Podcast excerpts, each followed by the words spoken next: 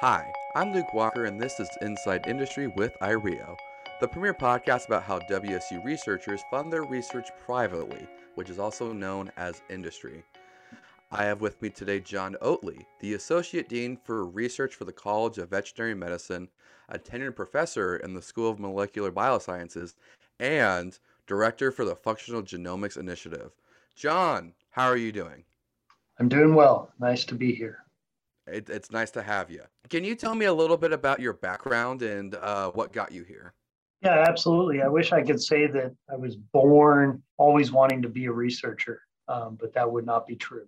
I really developed a passion for science and doing research, especially research that involves animals, when I was an undergraduate in college. And so I grew up in a in a kind of interesting way. I was born in the state of Utah and when I was six years old, my family relocated to Thailand. And I lived in Bangkok, Thailand for almost 10 years, well into my early teenage years. And when we moved back to the United States, we moved to a small um, ranching community in northern Nevada. And I developed an interest in that community with livestock production, uh, mostly cattle and sheep production. And so I went to the University of Nevada in Reno to pursue an undergraduate degree in animal science with the intent of wanting to be a cattle rancher after I graduated. And when I did graduate with a bachelor's degree, I started working as a range boss on a cattle ranch in eastern Nevada.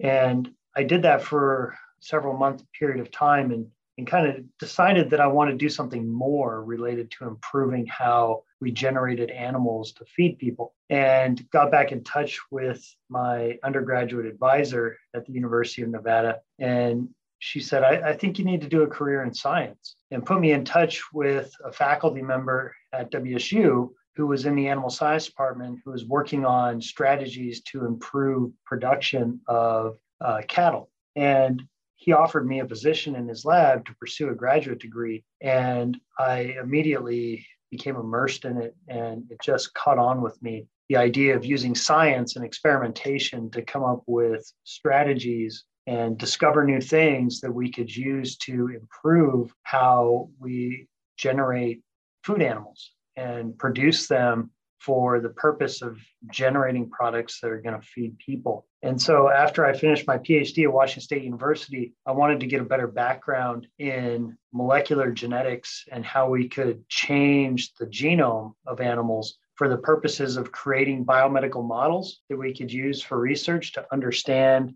the etiology of disease, how to treat disease, but also how we could shape traits in animals for the purpose of improving how we feed people um, by shaping food animals. And so that led me to a postdoc at the University of Pennsylvania in Philadelphia with one of the original discoverers of transgenic technologies and genome manipulation in animals. And after I finished that postdoc, I took a faculty position at Penn State University and started my own independent research program studying animal models and using transgenic technologies to create animal models for biomedical research, but also for improving livestock production. And after I was on the faculty at Penn State for a number of years, I was presented with an opportunity to move back to Washington State University and take a faculty position in the School of Molecular Biosciences in the College of Veterinary Medicine. And so I relocated my program back to my scientific roots at WSU and have been here ever since. And we've been quite successful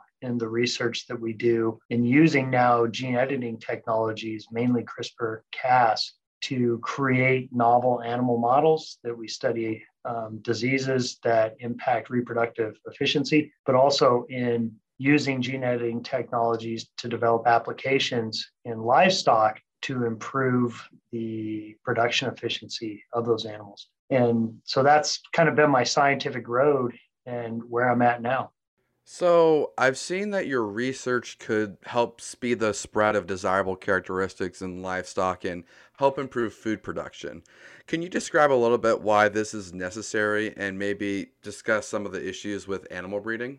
Absolutely. So, the traits that that livestock possess have been dramatically impacted by human intervention. And we can trace the origins of genetic engineering of animal genomes to produce desirable phenotypes or traits or characteristics back to the domestication of animals some 10,000 years ago. The first time that a, a human decided that they wanted to create a situation where a particular male would breed with a particular female, whether that was horses or cattle or sheep or goats or even dogs, then we took away natural selection. And by way of human, human intervention forced the creation of a new organism that had a combination of genetics that we as a human being deemed to be desirable. And so that really has, you know, back 10,000 years ago, we can say is the dawn of animal genetic engineering. And we've been doing it ever since as an ancient practice, which is selective breeding, deciding based on an observable phenotype that I can observe a characteristic or a trait of an animal that I think if I put the combination together between a male and a female, that their offspring is going to have something that's an improvement, what we call genetic gain. And so it's a really ancient practice and it's a sloppy practice because we get inadvertent um, negative combinations in addition to positive combinations. It also takes m- many generations and decades to make inter- incremental change in the genome by way of selective breeding because again it's a kind of a messy process and so for us the the leading edge or the future of improving traits, performance traits in food animals. So their ability to grow, their ability to resist disease, their ability to produce protein products, whether that's meat or milk, more efficiently, is really using state of the art genome editing strategies to shape the genetics. And when you create a genome that has the right combination of pieces, how that's spread throughout a population of animals is through reproductive processes. It comes through either the sperm or the egg. Those are the only cell types in the body that contribute genetic information to the next generation. So we're always looking to devise tools that we can more efficiently disseminate unique or desirable or elite genetics through reproductive performance, reproductive efficiency. So can we make sperm? Can we make eggs that carry the genetics we want? And then can we disseminate them in a large scale way?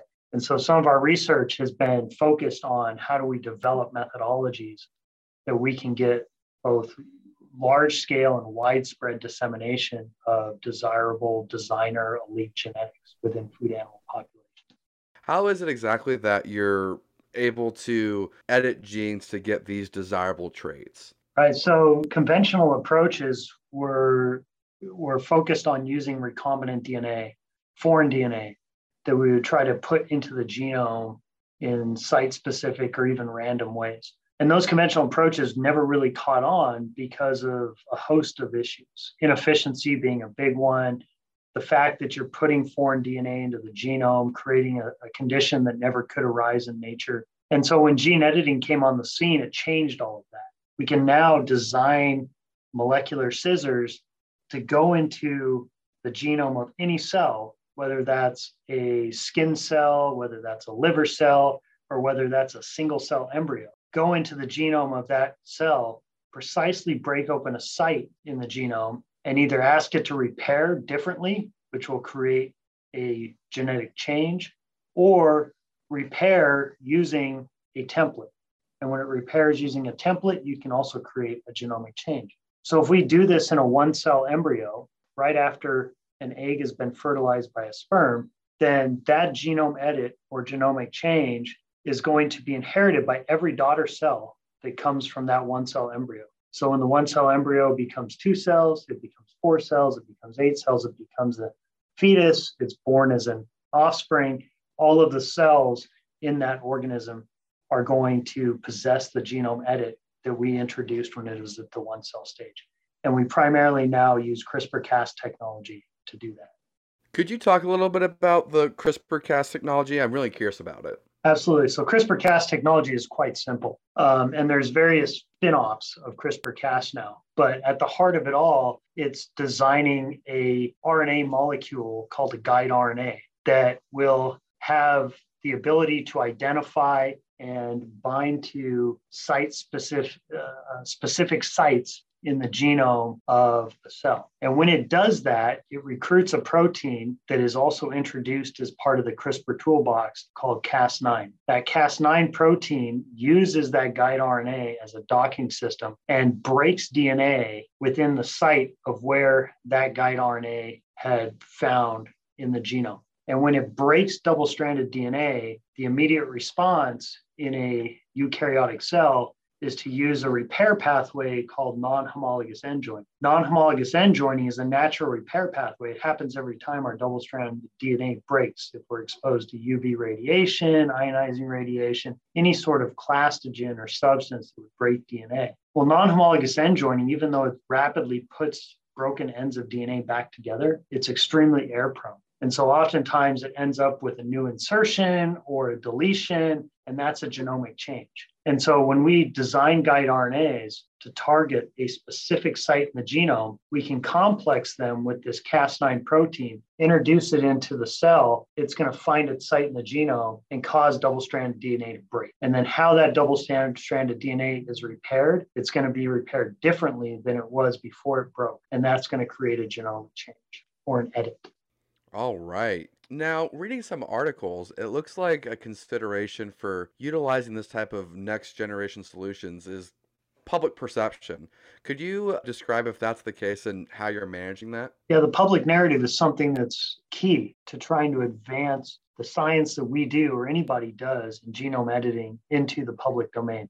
We can develop, devise, create all kinds of cool tools or new technologies or methodologies in the lab with the intent of wanting to get it into the public domain, but it won't get into the public domain if the public doesn't accept it. And so crafting or shaping or having a different narrative with the public about what it means to be genetically engineered or genetically modified. And unfortunately, there's a stigma around genetic engineering or genetic modification um, that is born out of the world of transgenesis. And that world was built on inserting recombinant or foreign DNA into the genome. With gene editing, most gene editing applications, we don't do that. And so there needs to be a different narrative. The intent of genome editing is different. The outcome of genome editing is different than conventional approaches to transgenesis. And so oftentimes the public just puts gene editing into the same bin for discussion as traditional GMOs or transgenics. And they're not, they're completely different. The science is different, the intended outcome is different. And so we need to be working with the public to provide fact based information, relevant information, so that people are making an informed decision rather than an emotional or gut reaction decision based on debates and information of 20 years ago. And so we've been working as part of the Functional Genomics Initiative at WSU to try to do that through devising strategies for public engagement, where we can put our scientists and our ethicists and our philosophers in front of the public to talk about what is the science of genome editing, how it's different, how it should be looked at differently, how it should be regulated differently, what some of the applications are, and the intent of developing genome editing in animals. And so, with the Functional Genomics Initiative, we've recruited bioethicists, we've recruited scientists, we've recruited federal and state engagement people, and we've recruited communication specialists to try to start um, having a new public narrative um, about genome editing in animals. You also testified before Congress about this. Could you talk about that too? Right. The other major aspect to advancing genome editing applications in animals from the lab to the public domain is also federal regulatory approval processes. And so at present, the Food and Drug Administration oversees the, um, the application of any sort of genetic alteration, any sort of any technology that uses genetic alteration in animals. And their process for seeking approval to put those animals into the human food supply is the same process that is used for drug development. And the challenge there is the requirements to show the effects of drugs on animals are, are quite different than what one would need to do to show the effects of genome editing on an animal. And so the current structure for federal regulatory approval process and monitoring is not aligned to the science of genome editing. And so Congress is interested in how do we modernize the federal regulatory approval and monitoring process. And there's been an ongoing debate in the federal government about whether the the authority for genome editing applications in food animals should be with the Food and Drug Administration or should it be with the United States Department of Agriculture? And that debate has been ongoing because genome editing applications in plants rests with the USDA for or the Department of Agriculture for oversight. When it comes to animals, the federal regulatory approval and monitoring rests with Food and Drug Administration. And so it's kind of a it's a very complex and confusing process for developers of genome editing applications in animals such as myself. And so Congress was interested in hearing about perspectives born out of academia and people that are developing genome editing, editing applications in animals in academic lab setting. And that led to my my testimony in Congress about my perspectives and my suggestions on a path forward in the United States to modernize the federal regulatory and approval process. Interesting. And you've you know collaborated a little bit with Congress, but I've also known you've collaborated with other uh, universities. Uh, how's that been? Uh, has it has that been beneficial? Absolutely. So I mean, our science is only as strong as the people that we interact with. No one individual lab that I've ever come across has all the tools and all the capacity to do all things for big grand projects. And so being able to find partnerships for people that bring a piece to the puzzle to really getting after something um, substantial is absolutely critical. And I've been fortunate to find collaborators at other institutions that are wonderful colleagues and generous and easy to work with. And, and sometimes scientists get competitive with one another, but we've been able to find collaborations where we're not competitive with one another, but where we can feed off of each other's strengths to really get after things. And so I've had wonderful collaborations with some partners at the Roslin Institute in um, Scotland and also at Utah State University um, here in the US. And that has been, I think, key to really advancing the science and really advancing it to a point where we feel like it has commercial potential and it has the the potential to actually get into the public domain within the next few years. Now, how has industry helped you fund your research? Uh, uh, who's been helping you? How did the interaction start?